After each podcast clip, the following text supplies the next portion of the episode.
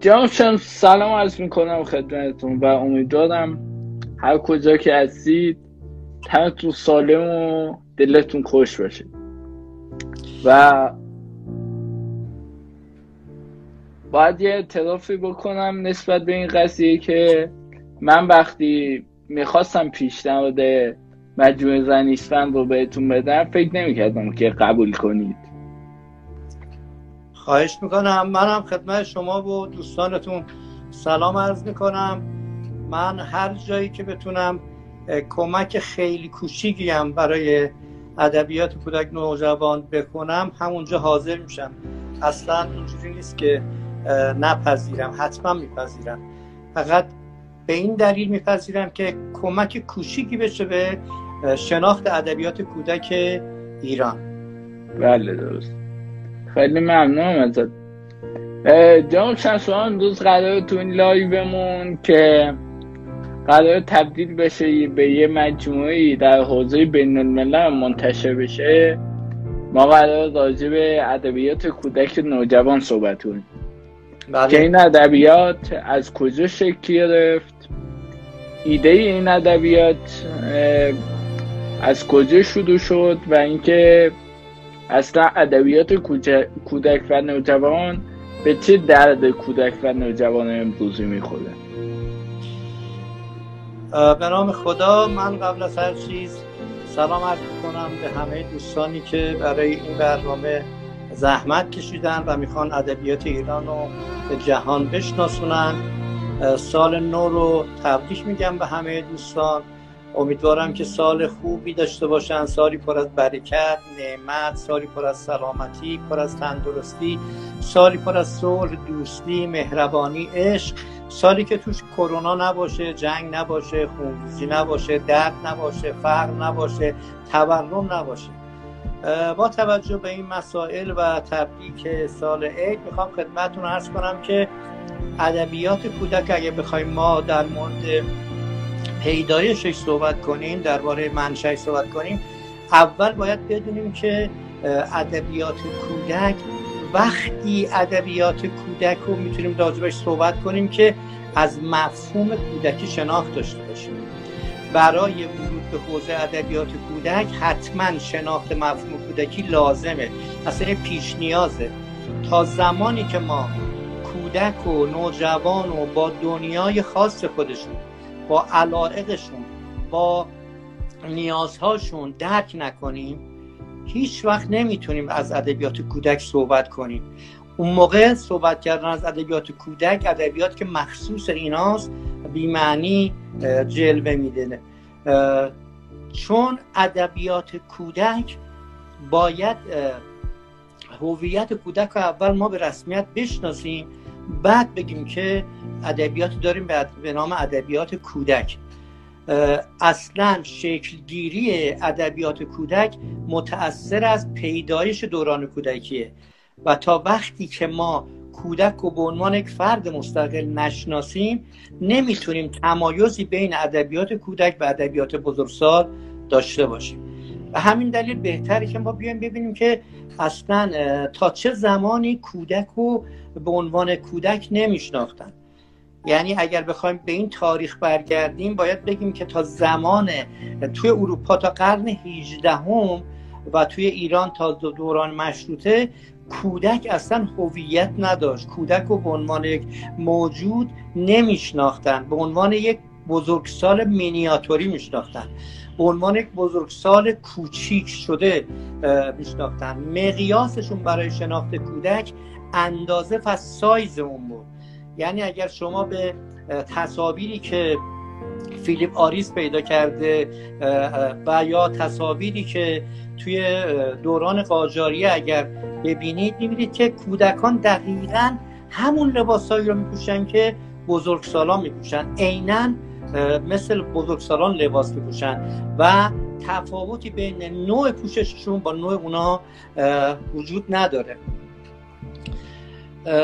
باید خدمتون ارز کنم که توی جامعه قرون وسطا هم مفهوم کودکی وجود نداشته. یعنی طبیعت ویژه کودکان کاملا ناشناخته و بی اهمیت بوده. گفتم که فیلیپ آریز میاد با بررسی آثار هنری این دوران به ویژه نقاشی که پیدا می‌کنه ببینه که کودکان و مثلا یک دختر پنج ساله تو جمع خانوادگی نشسته و فقط لباسشه که کوچیکتر شده. یعنی لباس دقیقا لباس مادرشه خواهر بزرگترشه امش خالشه فقط با یک سایز مشخص و کوچک شده.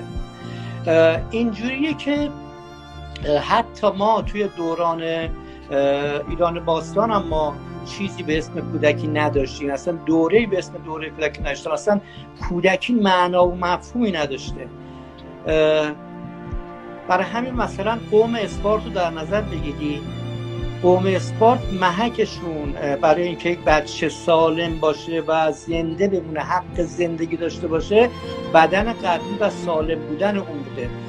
اونا وقتی که می‌دیدن یک بچه کمتوان معلول ناراحتی جسمانی داره اونو میکشتنش و میداشتنش کنار و از بچه استفاده می‌کردن که توانایی داشته باشن برای بعدها که اینا قرار سربازان این قوم اثبات بشه یا توی ایران باستان خانوادهایی که صاحب پسر بودن یه مقرری ماهیانه می‌گرفتن.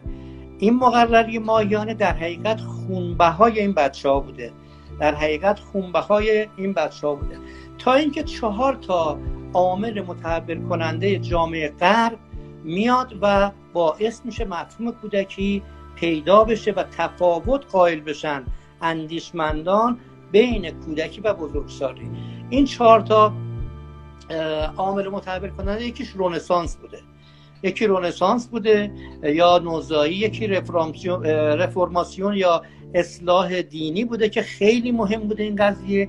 جنبش روشنگری و انقلاب صنعتی هم دو تا دیگه از عاملایی بوده که باعث شدش به مفهوم کودکی پی ببرم و برای کودکی هویت قائل بشن. بیان فرق تفکیک کنن کودکی و بزرگسالی و کودک و یک انسان یک بزرگ مینیاتور شده تلقی نکنن. خب چند نفر تو این قضیه خیلی سهیم بودن خیلی تاثیر داشتن.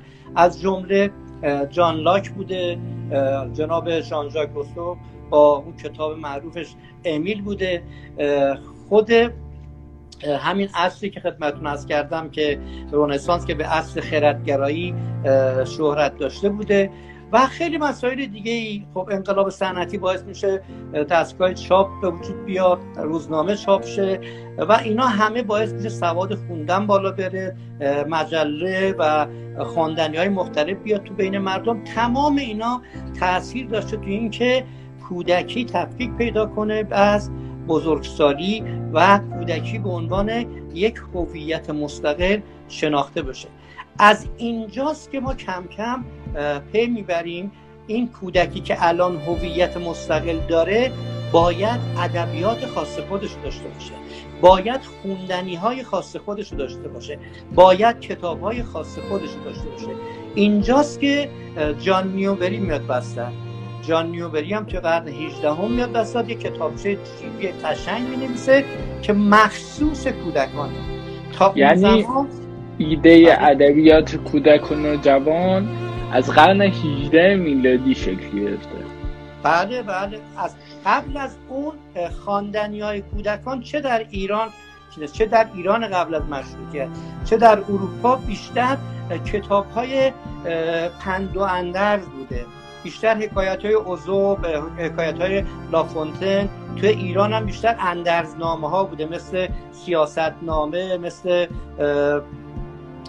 گنجنامه و چیزایی که بیشتر مربوط بوده به اشراف مربوط بوده به اینکه بیان به اشراف فرزندان شاهزادگان و پادشاهان بیان یاد بدن امور کشورداری و بیشتر اونا رو به خورده بچه ها می‌دادن. یا شعرهای ادبیات کلاسیک ما بوده مثل حافظ سعدی مثل مولوی بوده. تا اون موقع اینا ادبیات خاصی نداشتن یا موش و گربه چیز بوده. جناب آقای اسمش هم یادم رفت. عبد زاکانی بوده. تا اون موقع اینا کتاب خاصی نداشتن. توی اروپا با آقای جان نیوبری قضیه شکل می‌گیره. توی ایران ما قبلش توی دوران مشروطیت مثلا کتاب احمد طالبوف رو داریم ولی کسی که مثل نیوبری عمل می‌کنه جناب آقای جبار باخشوانه که ایشون هم میاد یک جنگی به وجود میاره که تقریبا شبیه کار آقای جان نیوبری از شعر و نمایش و داستان تشکیل شده و این اولین خواندنی برای کودکان. مخصوص کودکانه. اینجوریه که ادبیات کودک توی غرب و توی ایران شکل می‌گیره. البته من می‌تونم بیشتر در موردش توضیح بدم اگه بخواد که شکلگیریش چجوری بوده. یعنی تاریخش خب به این سرعت که من گفتم نبوده. و حال افراد خیلی زیادی توش دخیل بودن. مثلا شما ببینید وقتی که جنبش رومانتیسیسم توی تمام اروپا شکل گرفت و اومد جایگزین کلاسیسم شد. اونجا اومدن به سراغ برای اینکه به تخیل بها داده شد به اینکه خردگرایی صرف باشه کنار گذاشته شد. اومدن گفتن تخیل لازمه ادبیاته و اونجا بود که رفتن به دنبال افسانه ها یعنی افسانه های پریان یکی از عوامل شکلگیری ادبیات کودک بود. موقع رفتن سراغ افسانه ها و جمعآوری و گردآوری کردن توی اروپا چارلز پراو شارل پرو و چارلز پرالت برادران گریم حتی میشه گفت اسکار وایلد و اندرسون بودن. خب تو ایران هم ما خیلی کسا رو داشتیم که این کار انجام دادن. از مرحوم صادق هدایت بگیرید تا کوهی کرمانی و صبحی و انجوی شیرازی. یعنی مراحل ادبیات کودک چه در اون طرف آب و چه در این طرف آب تقریبا به یک شکل بوده یعنی یک مسیر رو طی کرده. همزمان نبوده ها همزمان نبوده. ما خیلی بله. عقب از اون طرف ولی مسیری که طی شده پروسه‌ای که طی شده تا ادبیات کودک تبدیل شده به ادبیات کودک همین بوده. توجه به افسانه های پریان انقلاب صنعتی چاپ کتاب کشف اختراع چاپ دستگاه چاپ و خیلی از مسائل دیگه. اونجا انقلاب صنعتی شده اونجا رنسانس شده اینجا تو ایران انقلاب نهضت مشروطیت و انقلاب مشروطیت بوده. یعنی به هر حال هر دوی با یک جنبشی بر علیه قبل خودشون اومدن شروع کردن. از دل این جنبش یک سری اندیشمندان اومدن بیرون. و باعث شده که به کودک با نگاه تازه نگاه کنن و کودک تبدیل بشه به یک انسانی با هویت خاص خودش و تفکیک پیدا کنه از بزرگسال و اون موقع تصمیم گرفتن برای این کودک که حالا یک هویت خاص داره حتما خواندنی های خاصش هم چکار کنن براش تهیه کنن. اون موقع بوده که خب مدارس ایجاد شده چه تو اون ور آب چه این ور آب. اومدن با توجه به مدارس جدید اومدن دنبال کتاب های جدید با شرایط موجود گشتن و اونا رو تهیه کردن و همین باعث شده که گام به گام جلو برن. هر دو چه قلب و چه شرق.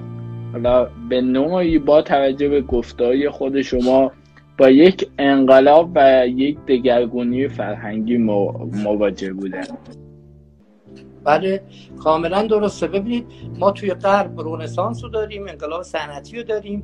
ما جنبش ضد کلیسا رو داریم چون اون موقع تمام کتابخونه در دست اشتاب بود توی قصرها بود.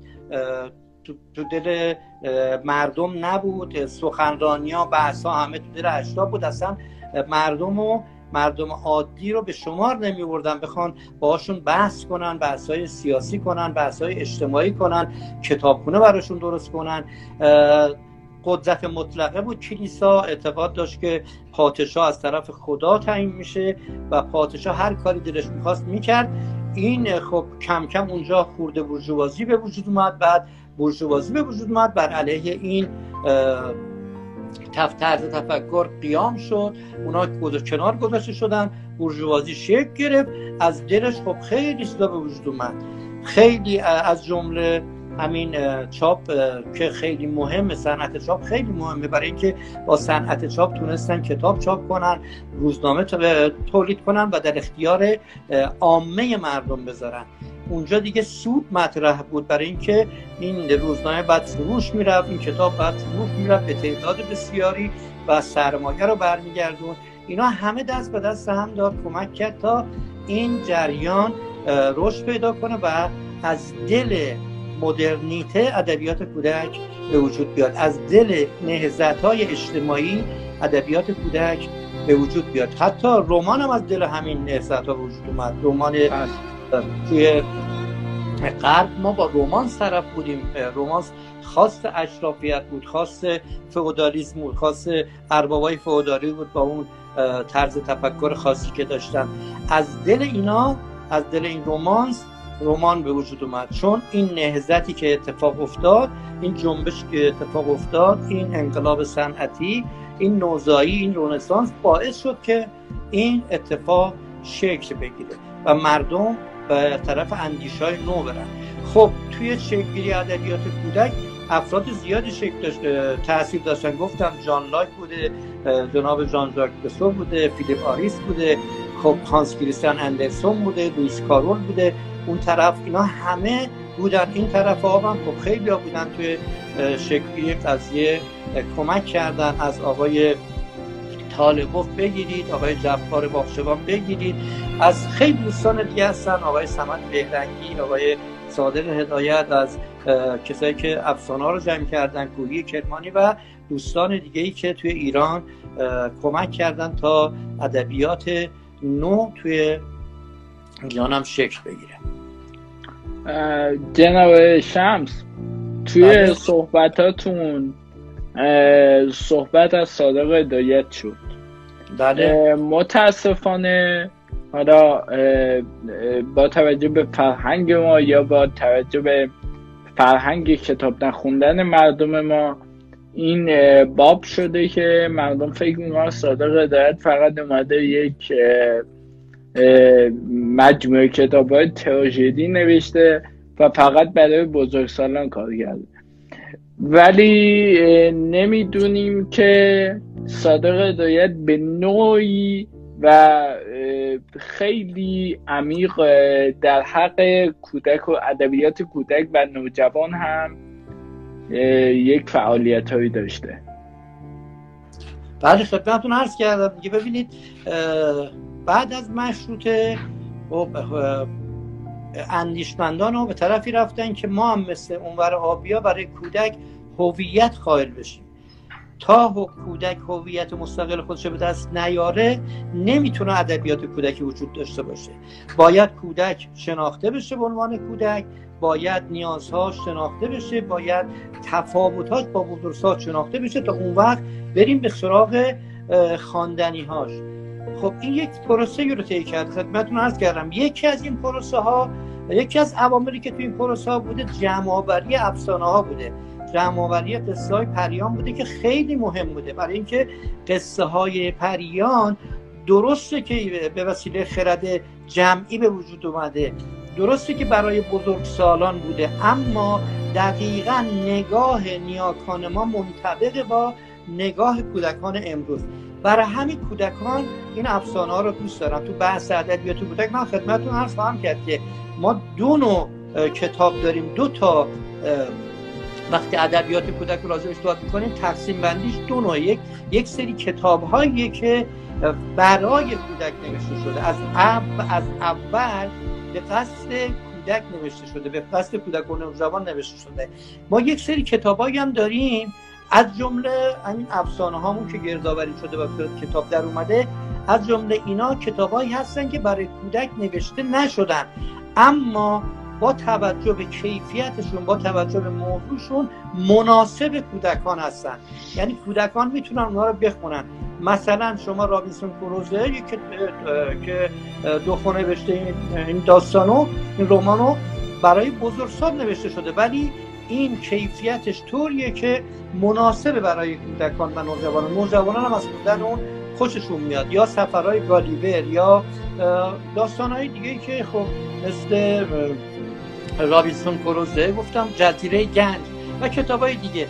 افسانه ها جزء این دسته هستن. افسانه ها جزء کتاب هایی هستن که البته میگم بعد از اینکه گردآوری شدن چون قبل سینه به سینه نقل شدن جز به خواندنی هایی هستن که برای کودک و نوجوان نبودن.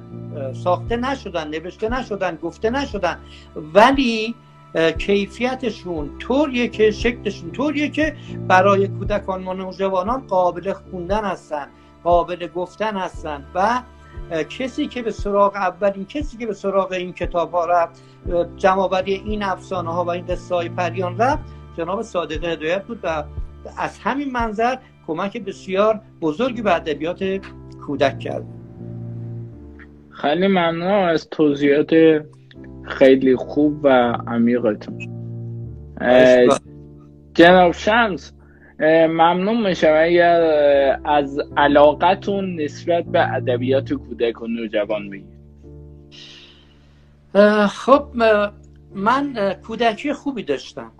یکی از دلایلی که من به سمت ادبیات کودک و نوجوان رفتم برای اینکه دوران کودکی خوبی داشتم. وقتی میگیم دوران کودکی خوب شاید خیلی فکر کنم مثلا من آدم مرفعی بودم. از این نظر میگم دوران کودکی خوب. نه. دوران ما زمانی که ما زندگی می‌کردیم ما تو محله به نام نازیاباد زندگی می‌کردیم. نازیاباد محله نوسازی بود که حالا نازی ها یا به حال حالا به تاریخچش کاری ندارم. اونجا میگن اونجا رو ساخته بودن که به راهن نزدیک باشه. البته در مورد این مسئله دو تا روایت هست که من حالا میگم. فعلا به این قضیه کاری ندارم.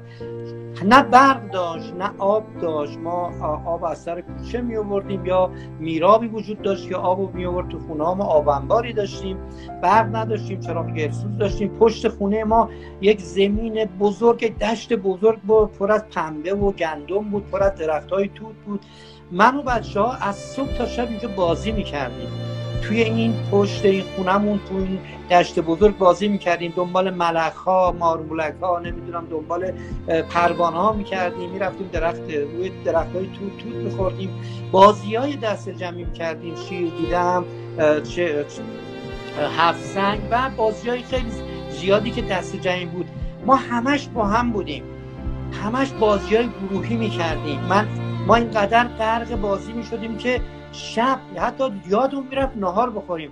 و عصر یا غروب که کم کم هوا تاریک می‌شد پدرم یا مادرم میمد ما را به زور می‌برد تو خونه.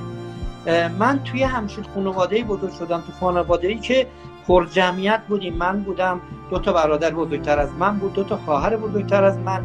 امم با ما زندگی می‌کرد و مادر بزرگم. مادر بزرگم پر از ترانه بود. ترانه های فولکلور. مادر اما من پر از قصه بود. ما شبا دور هم که جمع میشستیم تلویزیون نداشتیم. من تا وقتی که سربازی رفتم تلویزیون نداشتیم ما. حتی رادیو بعدها اومد توی خونه ما. ما دور هم می نشستیم به خصوص شبهای زمستون زیر کرسی می نشستیم امم یا پدرم برای ما قصه می گفتن من می اومدم توی محل فرداش به خصوص قصه حسن کچل خیلی دوست دارم. من قصه حسن رو هم یک رمان سجدیش کردم برای کودک هم نمایشنامه کردم که نشان کلاق سفید آلمان رو گرفت. من خیلی این افسانه حسن کشر رو دوست فرداش میمدم تو محل و قصه حسن کشر رو برای بچه ها می‌گفتم. من قصه گوی محلمون بودم. بعدها که سینما اومد من می‌رفتم سینما و شدم نقال فیلم. ببینید این که میگم من کودک خوبی داشتم به این دلایل به دلایل بازی های زیاده. وگرنه من توی خانواده پرجمعیت بودم. خانواده متوسط رو به پایین بودیم. درآمد پدرم به سختی کفاف ما رو می‌داد. من تابستونا به جرئت می‌تونم بگم تمام تابستونا من کار کردم تمام تابستونا کار کردم من توی خیاطی کار کردم توی کت دوزی کار کردم توی طلا فروشی کار کردم توی نونوایی کار کردم میه فروشی کار کردم مبل سازی کار کردم. کاری نبوده که من نکنم. اینجا هم که نمی‌رفتم اینجا هم که نمی‌رفتم خودم چون بیشتر دوست داشتم مستقل باشم پیاده از نازوات می‌رفتم مولوی یا می‌رفتم تربار سمت راهن. اونجا آلبالو می‌گرفتم بلال می‌گرفتم میوردم تو محل میفروختم. یا می‌رفتم مولوی وسایل مختلف می‌گرفتم شانسی شکلات غیره می‌گرفتم میوردم تو محل میفروختم. تابستونام اکثرا کار کردم. اما به خاطر اینکه ما کودکی کردیم. یعنی دوران کودکی رو طی کردیم. من کودکی رو دوست دارم. به خاطر اینکه با قصه ها و افسانه ها بزرگ شدم کودکیمو دوست دارم. به خاطر اینکه بعضی از تابستونا مثلا ما ده روز می‌رفتیم ده پدریم توی سربند عراق به اسم قرینه دره که یه ده ترک زبان بودن. می‌رفتیم اونجا دنبال می‌رفتیم تو آب شنا می‌کردیم ماهی می‌گرفتیم خیلی یا گله میبردیم توی صحرا میچروندیم. خیلی کارا خیلی از اصول اولیه زندگی رو من از همین دهاتمون یاد گرفتم. به تنهایی با بچه های دهات بلند می شدیم می‌رفتیم گله میبردیم بالای کوه و اونجا میچروندیم دعوامون می‌شد درگیریمون می‌شد نهار می‌شد. مثلا نهار برای خودمون درست می‌کردیم. گاهی گوسفندا رو میشستیم خیلی یک دوران شاید الان بچه این حرفای من رو بگن چه دوران سختیه. اما نه. به نظر من خیلی دوران شیرینی بود برای من. من هنوزم تغذیه ادبیم برای بچه ها از همین دورانه. خیلی از این دوران توی کارام استفاده کردن. اینجوری شد که من به سمت ادبیات کودک اومدم. و دقیقا به نظر منم دورانی که شما این کارها رو انجام می‌دادی دوران کودکی شما به نظر من طلایی ترین دوران زندگی هر فردی می‌تونه باشه. بله بله. ببینید این که شما یه پدری داشته باشید که کاملا مذهبی باشه و قصه های دینی برای شما بگه.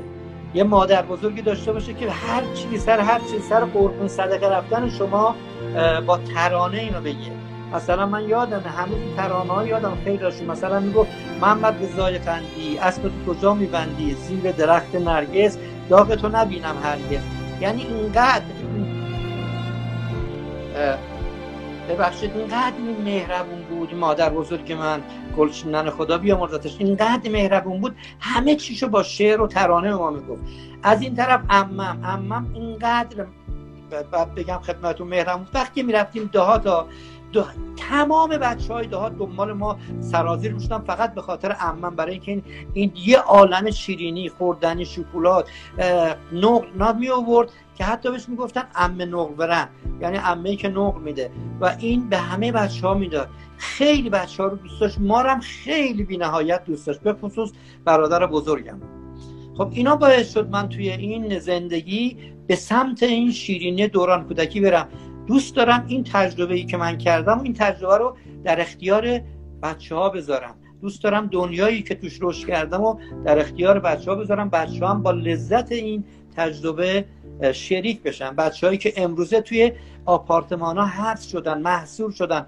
بچه هایی که بازی های تکی می‌کنن به ندرت بازی دستشمی می‌کنن. بچه هایی که هنوز بلد نیستن توی گروه کار گروهی انجام بدن.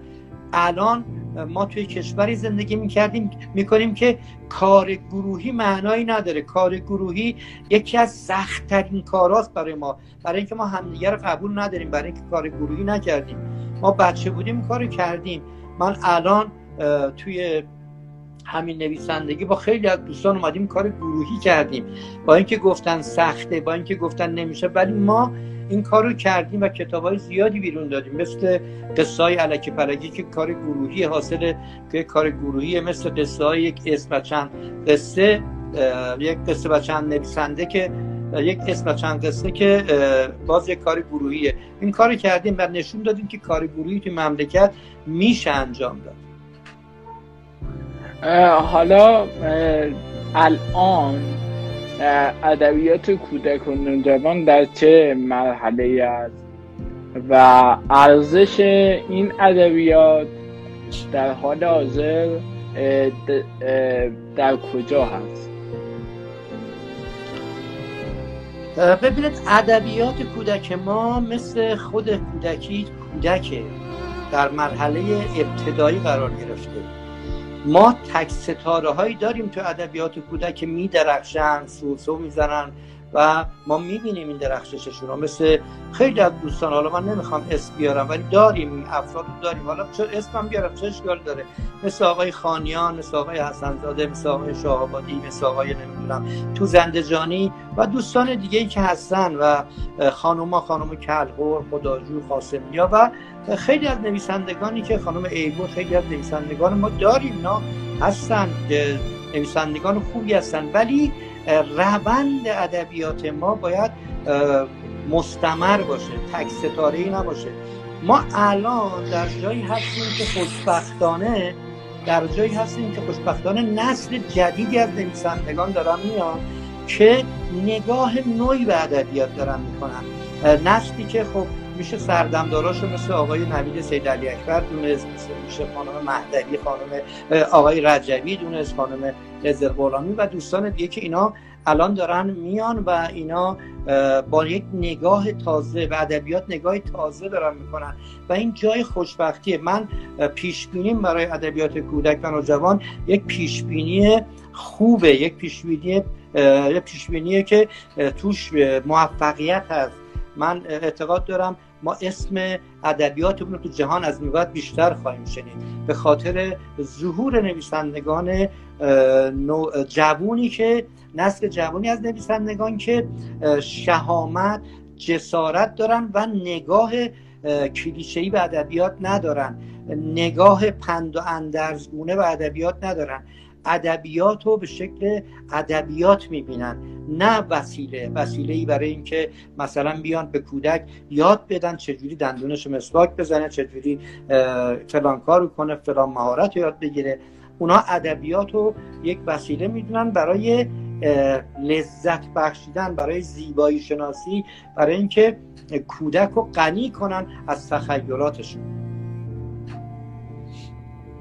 حالا با توجه به صحبت هایی که داشتیم و جدا از تمام فعالیت هایی که نویسندگان عزیز ما دادن انجام میدن به نظر شما ارج به ادبیات کودک و نوجوان توسط مردم به خوبی نگه داشته میشه؟ ببینید مردم ما مقصر نیستن. برای اینکه شناختی نسبت به ادبیات ندارن. ببین هنوز که هنوزه تفکر سنتی در مورد کودک وجود داره. خیلی از دوستان ما توی ادبیات کودک و نوجوان ادبیات کودک و نوجوان رو به رسمیت نمی‌شناسن. در حقیقت اونا کودک رو به رسمیت نمی‌شناسن. اونا هویت کودک رو قبول ندارن. هنوز نگاهشون نگاه اخلاق پنداره. هنوز نگاهشون نگاه نصیحت بار به ادبیات کودک و به کودکان و ادبیاتشه. پدر و مادر هم با این نوع کتابا روبرو شدن. پدر و مادرها با کتابایی روبرو شدن که توش این بوده که برای اینکه بچه تمیز بشه برای اینکه دندونش مسواک بزنه برای اینکه از پدر مادرش فرمان برداری کنه اطاعت کنه. قصه راجبش نوشته شده. قصه ها تعلیمی بوده تربیتی بوده. قصه ها قصه هایی نبوده که بیاد زیبایی رو بشناسونه بچه. تخیل رو پرورش بده توی بچه. قصه نبوده که سرگرم کننده باشه. در عین سرگرم کنندگی ادبیت این قصه داستان حفظ بشه. اینا متاسفانه نبوده بیشتر کلیشه بوده. ما در مرا... اگه میگم در مراحل اولیه هستیم به این دلیله. اما خب دوستان اومدن از این مراحل گذر کردن. اومدن این کلیشه ها رو گذاشتن کنار و کتابایی تولید کردن که این کتاب ها فرق داشت تفاوت داشت با اون نوع نگاه. نگاه جدیدی وارد ادبیات کردن. نسل جدید داره این نگاه رو مستمرش می‌کنه. نگاه داره داره سخت پوشانه. البته به نظرم باید زودتر از اینا خودشون رو نشون بدن زودتر از اینا بیان اقدام کنن و بگن ما هستیم. بسنده نکنن به اینکه امثال من بیان اینا رو بگن که اینا هستن. باید خودشون بیان بیان مانیفستشون رو بدن بیان بگن آقا ما ادبیات به ادبیات نوع اعتقاد داریم برای, برای کودک و این ادبیات نو باید این چیزا رو داشته باشه این فاکتورها رو داشته باشه این عوامل این فاکتورها این ادبیاتی که ما میگیم مد نظر ماست اینا رو توش باید لحاظ بشه. این باید به هر حال این جسارت و این شهامت از طرف این دوستان باشن به وجود بیاد و خودشونو عرضه کنن. خب جناب چمس فکر می‌کنید که این مشکل فقط در کشور ما هست الان؟ یا نه؟ در کل جهان در اصل جهان این مشکل دیده میشه. حالا کم یا بیش. این مشکل مشکل همهگیره. ولی نه در تمام دنیا. مثلا شما توی اروپا خب خیلی کمتر این مشکل رو می‌بینید. برای اینکه اونجا از قرن 18 به این ور هویت کودک شناخته شده. کودک براش هویت قائل شده. براش خواندنی های خاصش تهیه شده. شما نگاه کنید توی الان اون طرف آب وقتی ما از ادبیات کودک صحبت می‌کنیم با یه طیف وسیعی از کتاب ها روبرو هستیم. ما تو که توی کشور خودمون با این طیف وسیع روبرو نیستیم. ما تو کشور خودمون بیشتر دوستان یا رئالیسم می نویسن یا قصه های رئال می یا خیلی خیلی خیلی همت کنن میان فانتزی می نویسن ما انواع اقسام ژانرها رو داریم اون طرف آب و انواع و اقسام کتاب ها داریم. شما ببینید تو کتاب کودک کتاب های غیر داستانی کودک انواع اقسام کتاب ها هستن. کتاب های کلاسیکی هستن کتاب های مقوایی هستن کتاب های چوبی هستن کتاب های کالسکهی هستن کتاب های شکلی هستن. شاید سی مورد چهل مورد کتاب مختلف داریم. کتاب برای گروه سنی سه تا پنج سال هست چهار تا پنج سال هست شیش هست هفت هست. برای هر گروه سنی کتاب هست. کتاب های تصویری هست کتاب های مصور هست. کتاب های خوشخان هست. کتاب های بلند هست یا کتاب های فصلدار هست کتاب های رمان هست. توی ایران اینا نیست. نه تنها اینا نیست بلکه خیلی از نویسندگان ما من با عرض معذرت با عرض شرمندگی دارم اینو اعلام می‌کنم. خیلی از نویسندگان ما هنوز فرق بین کتاب های مصور و کتاب های تصویری رو نمی‌دونن. کتاب های تصویری استاندارد کتاب های تصویری بلد نیستن. استاندارد جهانی کتاب های تصویری 32 صفحه است. 32 صفحه است 14 فرم بعد باشه. خب اینو هنوز خیلی ها نمی‌دونن. هنوز فکر می‌کنن کتاب های مصور همون کتاب های تصویریه. درسته که ترجمه درستی نشده از کتاب های مصور و کتاب های تصویری.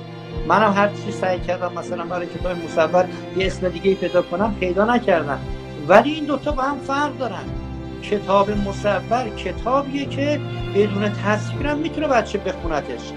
یعنی می‌تونه نقش اول کتاب مصور رو متن ایجاد ایفا می‌کنه. یعنی شما یه کتابی دارید که اگر تصویرم نباشه می‌تونید از اول تا آخرش رو به خود بفهمید. ولی کتاب تصویری که خودش سه نوعه. کتاب تصویری وابسته است به تصویر. اگه تصویر نباشه کتاب ناقصه. اونجا توی کتاب مصور تصویر به عنوان تزئین یا کمک کننده یاری دهنده به پیام به کتاب به فروش کتاب به کار میره. ولی توی داستان های تصویری ما که می‌تونه تصویری بدون کلام باشه تصویری با کلام اندک باشه و تصویری با متن باشه اینجا تصویر همپای چیزه. همپای متنه. اگر متن رو حذف کنید تصویر نمی‌تونه کامل باشه. اگر تصویر رو حذف کنید متن نمی‌تونه کامل داستان رو بگه. حتی توی کتاب های تصویری بدون متن که متن نداره تصویر اصلا کاملا کتاب وابسته به تصویره. ما هنوز متاسفانه اینا رو نمی‌دونیم. خیلی از مسائل از تو ادبیات کودک و نوجوان که باز نشده شناخته نشده. نویسندگانی که میان توی عرصه ادبیات کودک و نوجوان سهلنگارانه فکر می‌کنن. فکر می‌کنن که چون کتاب وقتی میگیم کتاب کودک یعنی چند تا تصویر خوش آب و رنگ و یه متن کوتاه پس این میشه کتاب کودک. نه اینجوری نیست. کتاب کودک خیلی سخته. شما کتابی که برای کودک سه تا 6 سال می نویسید باید فرق کنه با کتابی که برای 6 تا 7 سال 7 تا 8 سال 8 تا 9 سال می نویسید تو اونور آب اینا همه استاندارد داره. تعداد کلماتشون تعداد تصویراتشون ورود به متنشون همه اینا استاندارد داره. یعنی طبق یک استانداردهای بین المللی عمل میشه. ما تو ایران اینا رو نداریم متاسفانه. یک خبر خوب اینه که مدتیه الان چند تا از دوستان دارن کلاس های آموزشی ادبیات کودک و نوجوان اصلا کتاب های کلاس آموزشی داستان نویسی گذاشتن دوستان زیادی هستن که این اتفاق خوبیه. حداقل نسل هایی که قرار بیان حداقل با این عناوین با این گونه ها با این ژانر ها آشنا میشه خیلی عالی. واقعا از این خبری که شنیدم به شدت خوشحال شدم جناب شمس. خواهش حالا جناب شمس بحثمون زیاد دور نشیم و اینکه به عنوان یک شهروند کنجکاو الان که دارم توی جامعه ایرانی زندگی می‌کنم با فهم بدفهمی پدرها و مادرها نسبت به ادبیات کودک و نوجوان مواجه میشم. یعنی بعضی از پدر مادرها یا اصلا ادبیات کودک و نوجوان رو نمی‌بینن یا اینکه اصلا قسمتی از ادبیات مهم حسابش نمی‌کنن. به نظر شما چه راهکاری خود شما پیشنهاد می‌دید؟ راجع به اینکه افراد جامعهمون نسبت به ادبیات کوچک و نوجوان. اهمیت این ادبیات از ادبیات فارسی رو ادبیات جهانی رو اهمیتش رو بهتر بدونن و بهتر متوجه ببین باید زیر ساخته آماده بشه باید زیر ساخته باید بسترش آماده بشه مهیا بشه ببینید شما وقتی که توی تلویزیون که رسانه اجتماعی یا رسانه ملی دیگه. وقتی که انواع اقسام چیپس و پفک و اینا معرفی میشه ولی در مورد کتاب کودک صحبتی نمیشه. توی برنامه های مختلف تلویزیونی حتی توی کتاب باز که یک برنامه که برای ادبیات شما نشونی از نویسندگان کودک نمی‌بینید. نه اینکه نبینید و دستشون درد نکنه. آقای سعد خیلی هم زحمت می‌کشن و من تا همین حدشان قدردان ایشون هستم. ولی شما نگاه کنید افرادی که سرشناسن چهرن چقدر اومدن توی این برنامه و افراد نویسندهایی که خیلی زیادن تو ادبیات کودک نوجوان چند تاشون اومدن تو این برنامه؟ وقتی که اینا نیستن به حال باید این نویسنده ها باید این کسایی که کتاب دارن می نویسن باید یک جوری با مردم صحبت کنن و طرف اونا دیده بشن از طرف مردم تا بتونن بگن که آقا ادبیات کودک هم وجود داره. ادبیات کودک entertainment هست. می‌تونه information هم توش بیاد می‌تونه اطلاعات هم بیاد ولی در حقیقت ادبیات برای سرگرمی و یکی از کارکرداش اصلا سرگرمی سرگرم کردن و زیبایی شناسی برای کودک. یکی اینکه مهارت های کودک رو بالا ببره. یکی از اهداف و کارکردش اینه که کودک رو اجتماعی بار بیاره. اونو تو فعالیت های اجتماعی سهیم کنه مهارت های کودک اجتماعی رو بهش یاد بده. خب وقتی نمیشه رو در رو با خانواده صحبت کرد وقتی من تو خونم هم میشینم یه قصه می نیستم میدم ناشر چاپ میشه. چاپ می‌کنه و عرضه می‌کنه چند تا مثلا خیلی خیلی خیلی خیلی زیاد چاپ کنه دو هزار تا که الان هزار تا و 500 تاست.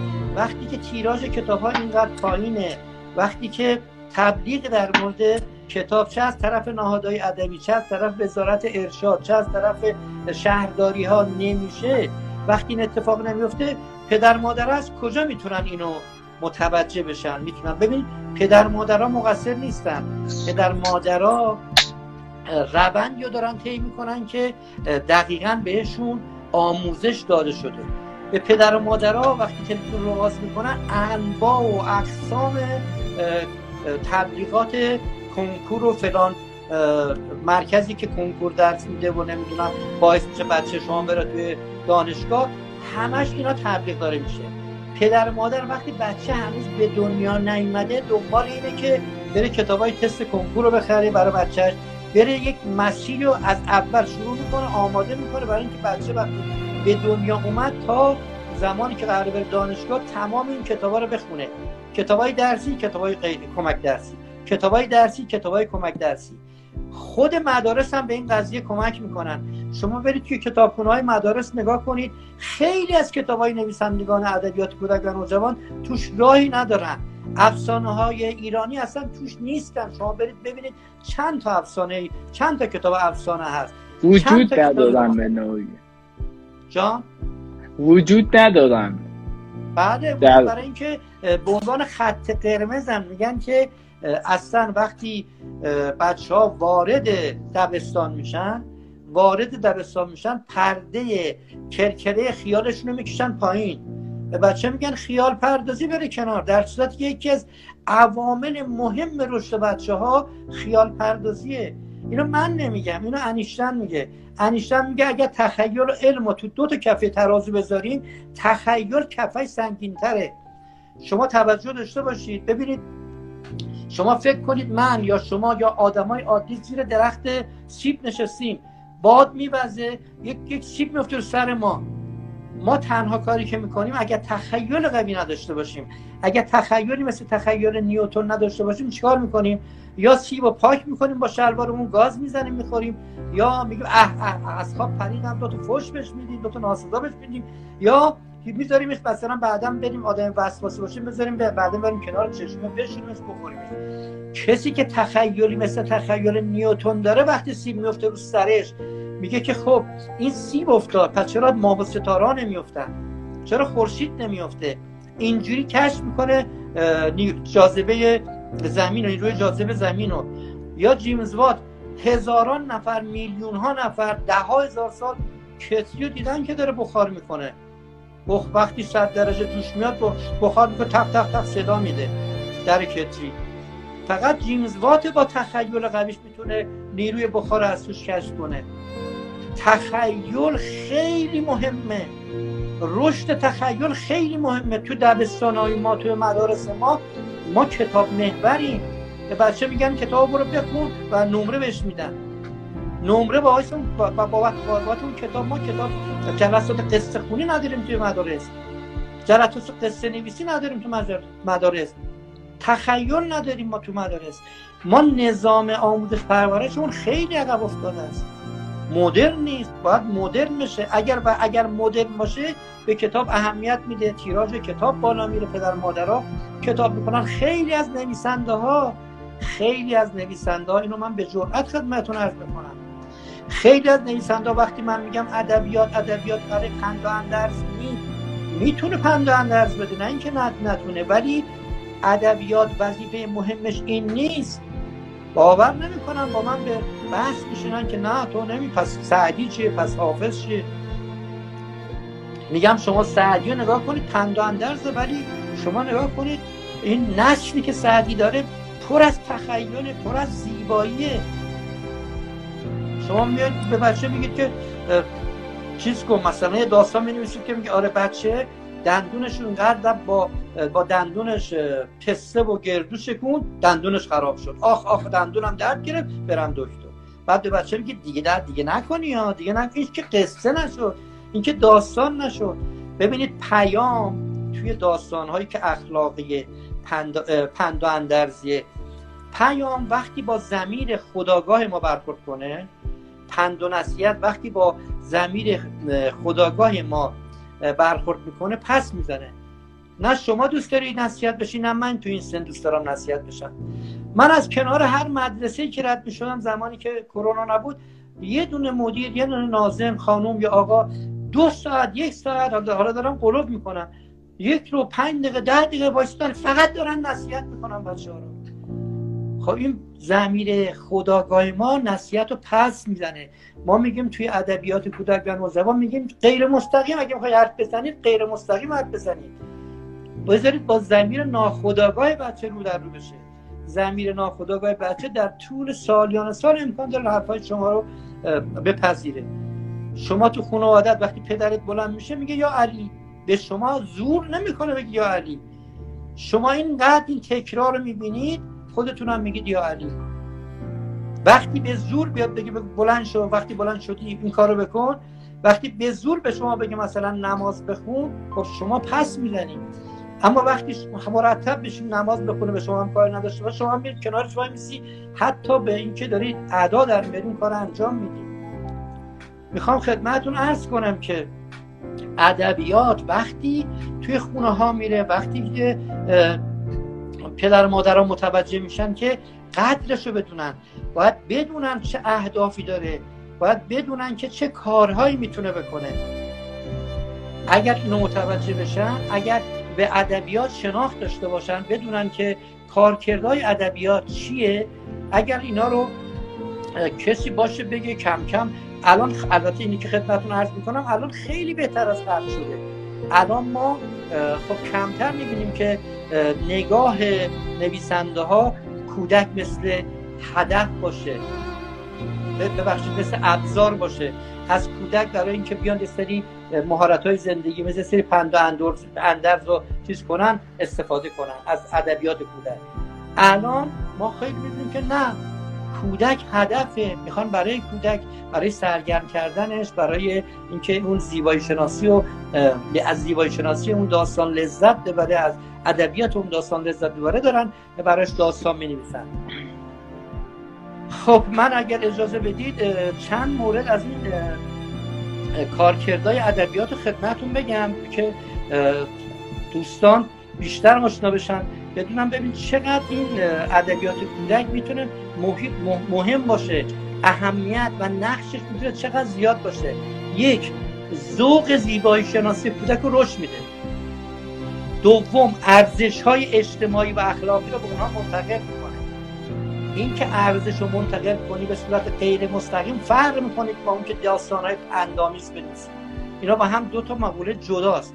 عواطف احساسات و تفکر کودکان رو رشد میده. به نیازهای رشدی و روانشناختی کودکان پاسخ میده. بالاترین دستاوردهای فرهنگ و دانش بشر رو بچه ها معرفی می‌کنه. خب اینا مسائل کمی نیستن.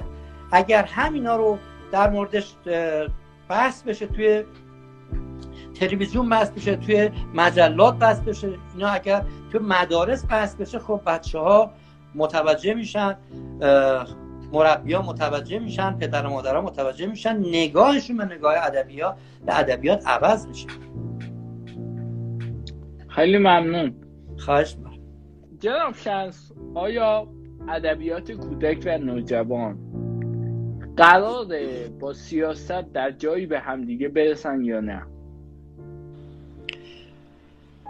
شاید این اتفاق بیفته شاید. ولی من خودم موافق نیستم. به نظرم ادبیات کودک و نوجوان نباید سیاسی بشه نباید وارد سیاست بشه یا سیاست واردش بشه.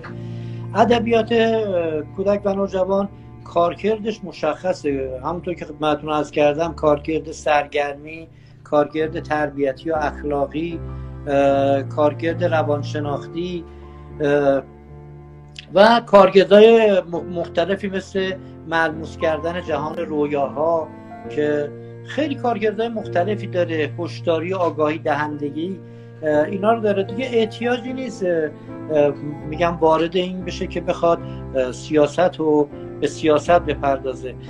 ما باید سعی کنیم من خودم به عنوان یک نویسنده تمام تلاشم اینه که دوران کودکی کودکانمون رو طولانی تر کنم.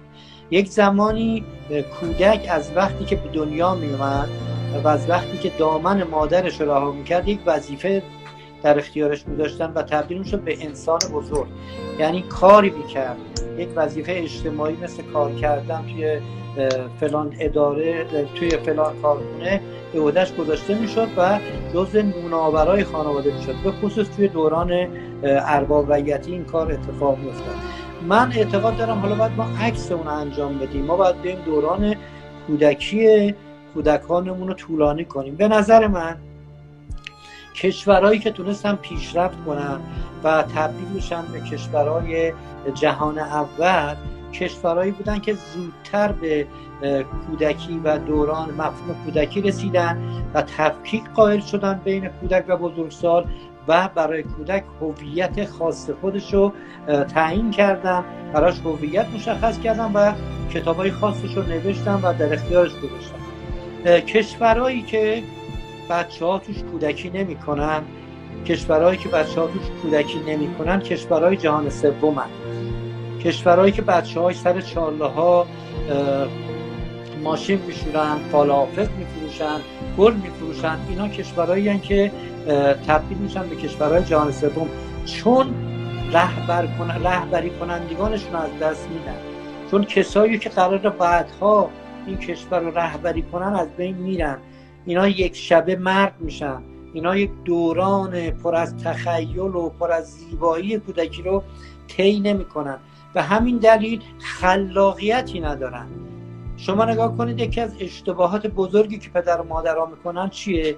میان بچه ها رو تبدیلشون می‌کنن به آدمایی که فقط باید کتاب های درسی و کمک درسی بخونن که روزی توی دانشگاه شریف قبول شن یا یک دانشگاه معتبر و برن اون طرف آب و دانشگاه معتبر اون طرف قبول شن. من اصلا با این قضیه مخالفت ندارم و من و به این پدر مادرها ایراد نمی‌گیرم.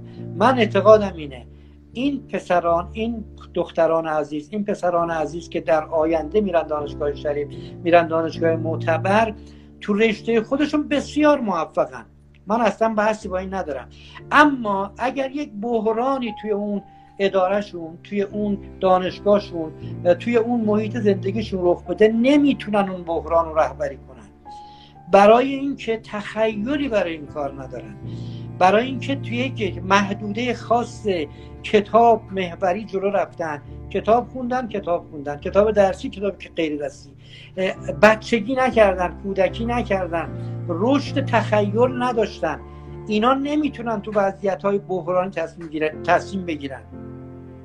کسایی که کودکی می‌کنن کسایی که بازی های دست جمعی دارن کسایی که فعالیت های جسمانی دارن کسایی که از فکراشون تو بازی ها استفاده می‌کنن از تخیلاشون تو بازی ها استفاده می‌کنن با هم بازی های خیالی برای خودشون میتراشن اونا بعدها می‌تونن یک جامعه رو رهبری کنن یک جامعه رو اداره کنن. جوامعی پیش رفتن که بچه هاش کودکی کرده باشن. نوجوانان ببخشید. نوجوانانش نوجوانی کرده باشن. خیلی از دوستان شما آثارشون رو بخونید. می‌بینید که جای عشق تو این آثار کمه.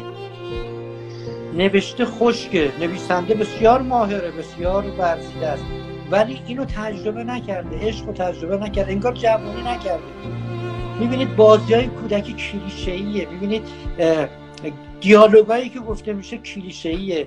انگار یک بزرگسال به زور داره توی حلقوم یک بچه می‌کنه. مثل خیلی از مجری های تلویزیونی که ما می‌بینیم.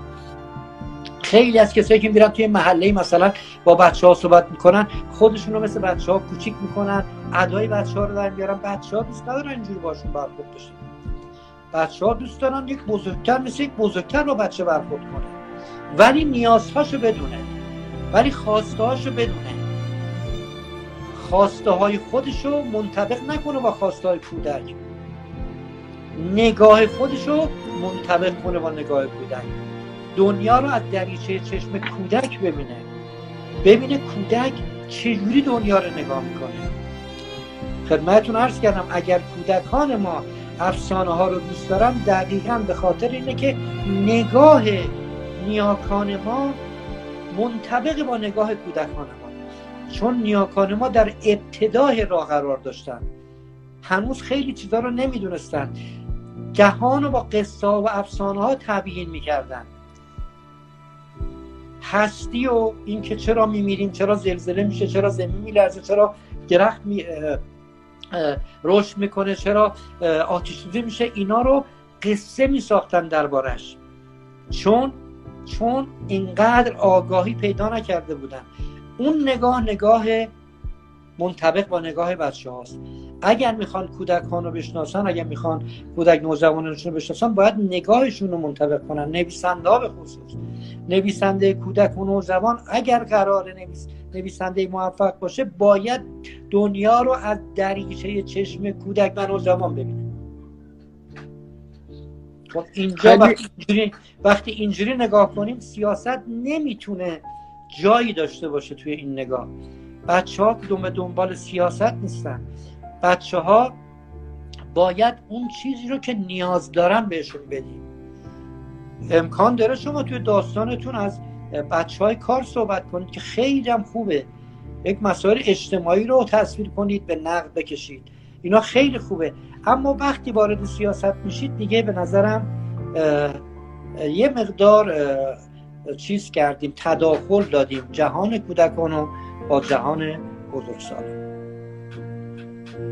خیلی ممنونم بابت توضیحاتتون و ممنونم از اینکه وقتتون رو در اختیار ما گذاشتید. شما لطف دارید. ممنونم ازتون. ببخشید اگر اذیتتون کردیم در این خب، مدت.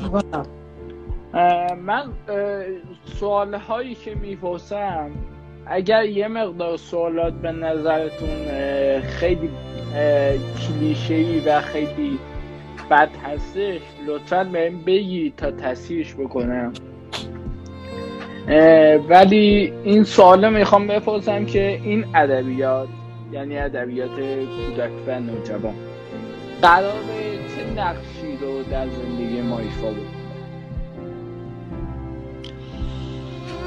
خب ببینید ادبیات کودک یکی از ابزارهای شناخت کودکان یکی از ابزارهایی که می‌تونه کودکان رو با جامعه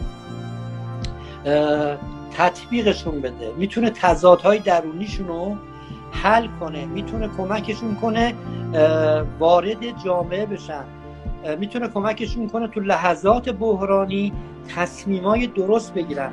می‌تونه کمکشون کنه رهبری کنن. یک گروه و یک دسته ای رو یک بحرانی رو مدیریت کنن. تمام اینا به وسیله ادبیات کودک به وجود میاد. می‌تونه لذت بده به بچه ها با ادبیات کودک خیلی کارها میشه انجام داد. شما می‌تونید از طریق ادبیات کودک جهان رو به بچه بشناسونید می‌تونید. اینکه بگم خیلی کار سختیه ولی می‌تونید این کار رو انجام بدید. شما می‌تونید به کودک یاد بدید که مهارت های زندگی رو یاد بدید فرا بگیره. ببینید ما الان تو جامعه زندگی می‌کنیم که اکثر بزرگسالامون این مهارت ها رو بلد نیستن. ما هنوز نمی‌دونیم وقتی که چراغ قرمزه باید وایسیم.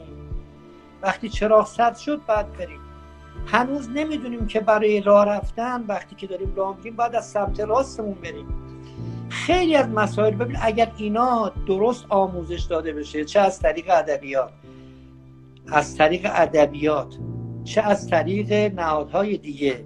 چه از طریق آموزش پرورش؟ اگر اینا درست آموزش داده بشه مطمئنا شما نسل متفاوتی خواهید داشت. وقتی که ما توی مدارس یاد نمیدیم حقوق شهروندی رو. چطور توقع داریم که بچه ها حقوق شهروندی رو تو بزرگسالی رعایت کنن؟ وقتی پدری وقتی پدری مثلا توی یک مهمونی می‌بینه بچهش داره از یک بچه کتک می‌خوره بعد یواشکی میره بچه رو می‌بره تو اون گوشه به جای اینکه باهاش صحبت کنه که بگه دعوا خوب نیست این کار بده بگه مثلا بهش بگه چقدر تو بیارزه ای از این کتک می‌خوری برو این کار کن اون کار کن بزنش زمین فلان کن. ایریش اوزر یه کتابی داره قصه های من و بابام. احتمالا شما دیدید این کتاب. بله. خیلی دوستان کتاب می‌شناسن. خب ما یه یک قسمتی هست که دو تا بچه دارن با هم بازی می‌کنن. بعد با هم دعواشون میشن میرن پدراشون رو میارن. پدرها شروع می‌کنن با همدیگه دعوا کردن همدیگه رو کتک زدن بعد بچه ها ورتر دارن با هم بازی می‌کنن دوباره. شما اگر بتونید به این شناخت آگاهی برسید به این شناخت آگاهی برسید اگر بتونید دوران کودکیتون رو دوباره توی بزرگسالی تو خودتون زنده کنید اون سادگی اون آلایش اون بیغرض بودن اون صمیمیت خب مطمئنا جامعه ما جامعه بهتری خواهد شد. ادبیات کودک و نوجوان می‌تونه توی این راه کمک کنه. خیلی کمک موثری می‌تونه. اسباب بازی چه کمکی می‌تونه به بچه بده؟ قصه همون کمکی که می‌کنه که اسباب بازی هم می‌کنه. اینا ابزارن ابزارهایی هستن که دوران کودکی رو تبیرتر کنن. دوران کودکی رو شاد کنن برای بچه ها دوران کودکی رو برای بچه ها لذت بخش کنن. در کنارش در کنارش. نه اولویت با اون باشه. می‌تونن یک سری از آموزش ها هم بدن.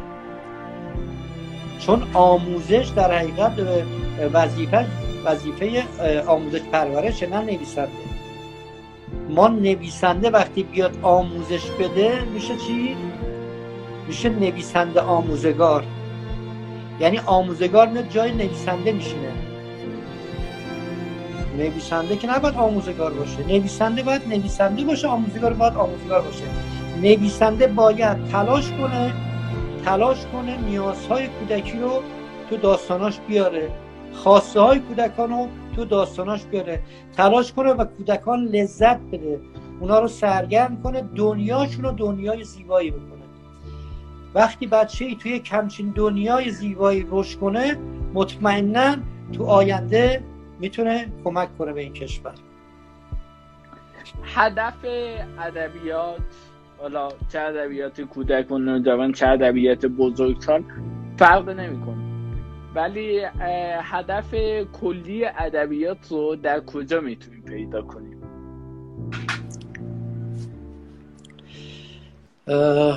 ببینید هدف ادبیات وقتی که شما کتابی می‌خونید داستانی می‌خونید مشخص دیگه. یعنی اون داستان به شما می‌تونه بگه که هدف ادبیات چیه. یا اگر کتابایی که در مورد تئوری ادبیات کودکی خب در مورد هدف ادبیات هم نوشته شده. اگر دوستان می‌خوان اینو برن دنبالش می‌تونن برن کتاب های تئوری که در مورد ادبیات کودک یا در, در مورد ادبیات بزرگساله بخونن. هدف ادبیات اونجا اومده. ولی چیزی که مشخصه هدف ادبیات شناخت انسانه. وقتی شما دارید ادبیات داستانی می دارید از خودتون دارید به نوعی به شناخت از خودتون و جهان پیرامونتون می‌رسید هدف ادبیات می‌تونه توی بزرگسال به خصوص حالا می‌تونه توی کودک و جوان هم می‌تونه می‌تونه تغییر شخصیت شما باشه. شما به شناختی از خودتون برسید و ضعفای خودتون رو ببینید و تغییر بدید خودتون رو. خیلی از رمان هایی که شخصیت محور هستن در آخر کار شخصیت اصلی داستان ما تغییر می‌کنه. به یک شناختی از خودش می‌رسه. هدف ادبیات می‌تونه شناخت از خود انسان شناخت از انسان و جهان پیرامونش باشه. شناخت از هستی باشه. می‌تونه باشه. و خب نه که دارم من خدمت رو می‌کنم خیلی کلیه. اگر بخوام بیشتر در این مورد بدونم می‌تونم به کتاب های تئوری مراجعه کنن. می‌تونن به نویسندگان بزرگی که الان توی دنیا دارن قصه می نویسن داستان می نویسن رمان می نویسن برن کتاباشون رو بخونن و اونجا خیلی از این مسائل توش مطرح شده و می‌تونن به این اهدافی که مد نظرشونه برسن. بله. من می‌دونم سراغ سوال آخر. ببخشید من فقط اینم بگم مثلا میلان کندرایی که از نویسندگانی که شما اگر کتاباشون رو بخونید اون خیلی از مقدماش راجع به هدف ادبیات صحبت کرده. می‌تونن دوستان برن اونجا رو اونا کتابایشون رو بخونن و ببینن که در مورد هدف ادبیات چی گفته. بله. من می‌دونم سراغ سوال آخر. و سوال آخر می‌خوام ازتون بپرسم که با انقلاب هایی که در صحبت های شما ذکر کردید انقلاب هایی که در و شرق و آسیای میانه به وجود اومد این انقلاب ها باعث شد که یک اصری بیاد اصر مدرنیته و تکنولوژی. که به همراه مدرنیته تکنولوژی هم اومد و قدرت شگفتآوری رو به دست آورد. به نظر شما فکر می‌کنید که مدرنیته و تکنولوژی و ادبیات به فهم ادبیات خیانت کردن به نوعی یا اینکه فهم ادبیات رو راحت تر کردن؟ من اعتقادم اینه که فهمش رو راحت تر کردن. ببینید مدرنیته اصلا ادبیات کودک و نوجوان از دل مدرنیته بیرون اومده. اصلا رمان از دل مدرنیته به وجود اومده. تا قبل از اون ما رمان نداشتیم. رمان با انقلاب صنعتی به وجود اومد با رشد خورده برجوا و برجوازی رمان به وجود اومد. تا قبل از اون ما رومانس داشتیم رمان نداشتیم. ادبیات کودک تا اون موقع نداشتیم. ادبیات ما تا اون موقع ادبیات تعلیمی بود. ادبیات پند و اخلاق بود که از طریق کتاب های مثل ارز کردم مثل کتاب حکایت های لافونتن حکایت های اوزوب و دیگران در اختیار بچه ها قرار گذاشته می‌شد. تو ایران هم خب عرض کردم مثل سیاست نامه مثل کتاب های خیلی از کتاب های کلاسیک ما و به بچه ها داده می‌شد. مدرنیته باعث شد که این اتفاق بیفته که ادبیات کودک به وجود بیاد رمان به وجود بیاد. رمان تو شناخت انسان از خودش و از جهان و از هستی خیلی کمک کرد.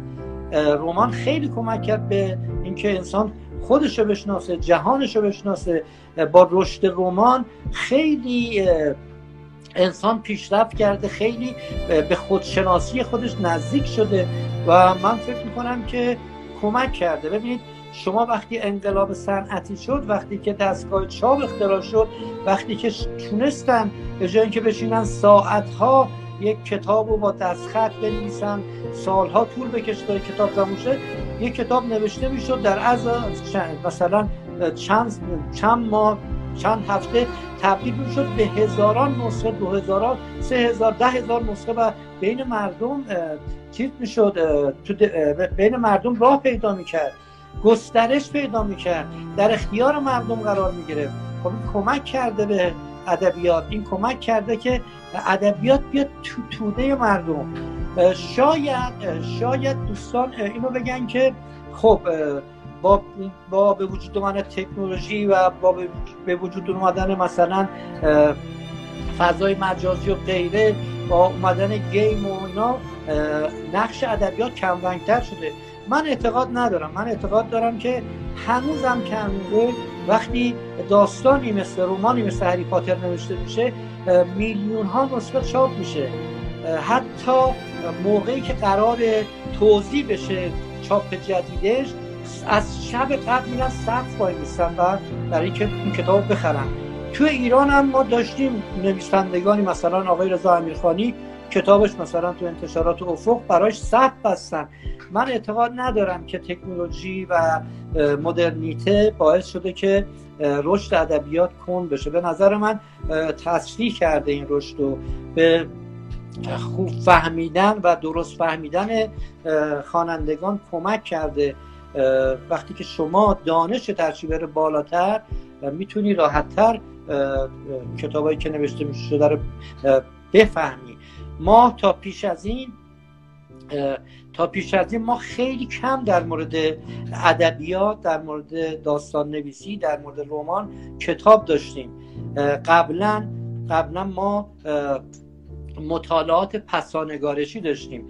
به این شکل که مثلا جیمز جویس اولیس رو می نوشت بعد می چندین منتقد می در مورد اولیس صحبت می‌کردن مطلب می نوشتن تا مردم اونو بفهمن. الان ما مطالعات پیشانگارشی داریم. به این شکل که خیلی از تئوری پردازان نظریه پردازان ادبی اومدن کتابای تئوری داستان نوشتن که چطور یک نویسنده قبل از اینکه داستان رو بنویسه با نویسندگی آشنا بشه و با اینکه چیکار کنه که کتابش تیراژ بیشتری پیدا کنه و بیشتر بره بین توده مردم بیشتر در دسترس توده مردم قرار بگیره.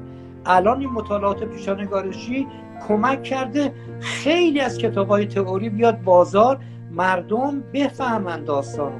بفهمن رمان چیه بفهمن داستان کوتاه چیه. خیلی از مردم به راحتی می‌تونن منتقد آثار نویسندگان باشن. با توجه به این کتابایی که در اختیارشونه کافیه برن این کتابا رو مطالعه کنن علاقه من باشن این کتابا رو مطالعه کنن بعد بیان چیکار کنن؟ بیان این کتاب رو نقد کنن کتابایی که می‌خونن با نگاه نقادانه بخونن. خیلی ممنونم ازتون جناب شمس. و باز هم ازتون تشکر می‌کنم بابت تایمی که در اختیارمون گذاشتید و صحبت ارزشمندی که برامون کردید. خیلی ممنونم ازتون و امیدوارم که امیدوارم که یک تایمی باشه که همدیگه رو ببینیم. یا اینکه باز هم به لطف تکنولوژی بتونیم با هم دیگه به همین صورت گفتگو باز هم داشته باشیم. خب همین چیزی که الان شما گفتید که از فواید این تکنولوژی دیگه. بله. اگر این تکنولوژی نبود که ما نمی‌تونستیم به این راحتی در مورد ادبیات صحبت کنیم نظرمون رو بگیم و در اختیار شاید میلیون میلیون ها نفر آدم بذاریم. پس این تکنولوژی در فهم ادبیات می‌تونه خیلی موثر واقع باشه. یه جاهی ضررایی هم داره ولی حسناش خیلی بیشتر از ضرراش. ای باشه خیلی ممنونم ازتون. و امیدوارم با وجود این مجموعمون مجموعه گفتگوهای مفهومیمون با افراد متخصص امیدوارم کاری کرده باشیم در راستای تخصصی شدن جامعه انشالله من هم همچنین امیدوارم و از دوستانی که به این لایو ما گوش کردن و تحمل کردن سب کردن و ما رو شنیدن. تشکر می‌کنم و امیدوارم که در سال آینده یک روزگار بسیار بسیار بسیار خوب و شیرینی داشته باشیم و کرونا رو نداشته باشیم و مردم بتونن به راحتی همدیگه رو ببینن و و به راحتی دوباره مثل قبل ارتباط برقرار کنن. خسته نباشید دستتون هم درد نکنه. از شما هم تشکر می‌کنم. به خاطر این مجموعی که دارید گردآوری می‌کنید. خیلی ممنونم ازتون تشکر. خواهش می‌کنم. خدا نگهدارتون. خدا حافظتون خدا